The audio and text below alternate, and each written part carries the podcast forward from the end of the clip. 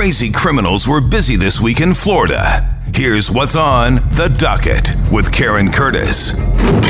This week on the docket, the 911 call released by FHP of the wife of former Steelers and Ohio State player Dwayne Haskins on the morning he was killed on a Broward highway. Hi, I'm calling because my husband was stuck on the side of the highway getting gas. Like he had to go walk and get gas. He said he was going to call me back. Ma'am, what highway was he on? And there's a big highway, I think 95. All right, so I don't want you to panic, but I'm going to be honest with you. You do have an incident on the highway, but I can't confirm if that's your husband or not.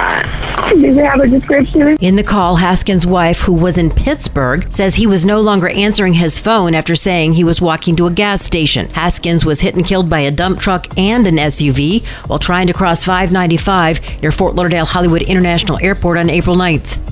Go to our website, 850wftl.com, to listen to the entire 911 call. A bizarre double murder in Florida. 27 year old Alexandra Capolo told Palm Beach Gardens police, quote, The occult made me do this. Police entered her home to find the bodies of her mother and fiance, both shot and killed. Police say Capolo was unconscious when they arrived for a welfare check, but she briefly gained consciousness to make the occult comment. In executing a search warrant, police found a note saying it was in self defense, also blaming the occult as well as her last will and testament. Capolo is charged with two counts of premeditated murder. They also will be considering termination of all special districts that were enacted in Florida prior to 1968, and that includes the Reedy Creek Improvement District. A bill stripping Disney World of its special status that was granted in the 60s in Florida is moving forward after passing the state Senate yesterday. Here's the Senate President, Wilton Simpson. When liberal elitists attack our parental rights, um, Florida's going to stand up. Here's Walt Disney after his death in a recorded message when Disney was granted autonomy in the 60s.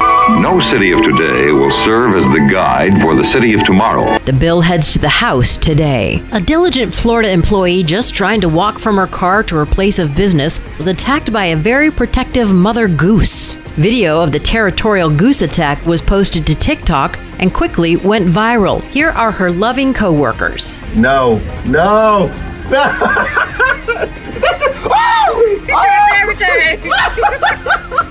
The video shows the bird attacking her head as she exits her car outside the workplace. She then tries to escape the freaked out fowl, throws or drops her belongings, including a cell phone. A follow up video was posted saying, Now we can get back to work safely because the goose's eggs have hatched. To see the viral video, go to our website, 850wftl.com. Everybody that's involved in the Easter basket. Our favorite sheriff, Grady Judd of Polk County, and his homicide detectives were busy over Easter weekend after 29 year old Xavier Johnson of St. Petersburg was fatally shot during a drug deal gone wrong at an Airbnb. We showed you a video of three people carrying our deceased victim out of the door. That's right. He was there and part of the operation of selling marijuana, and he was killed. He was brutally murdered. He was shot. But he wasn't dead at the scene. So the three people who we needed to identify they took him out of the house and dropped him off at the heart of Florida Haines City Hospital. And then they fled. So we needed to know who they were. The owner of the Airbnb, who lives out of state, saw the video and called police. The owner of the Airbnb looked on the security cameras and saw this traffic in and out of her house, saw this apparently deceased or very seriously injured person being carried out, and she called us. And that's how we found the crime scene because the owner of the house in another state looked at the security camera. Our detectives started to work and they worked throughout Easter weekend. Sheriff Grady Judd says they have one person in custody. You know, over Easter weekend, the Easter Bunny brings presents. Well, we got a present for Justin Jenkins. We arrested him for murder. Find out who this person is, be the one who calls us, gives us a positive ID, and you can get $5,000. Because you see, we want Justin to have company in the county jail. Kind of like Easter eggs in a basket. We got one egg in the basket. We need more eggs in the basket. There's lots of work to do.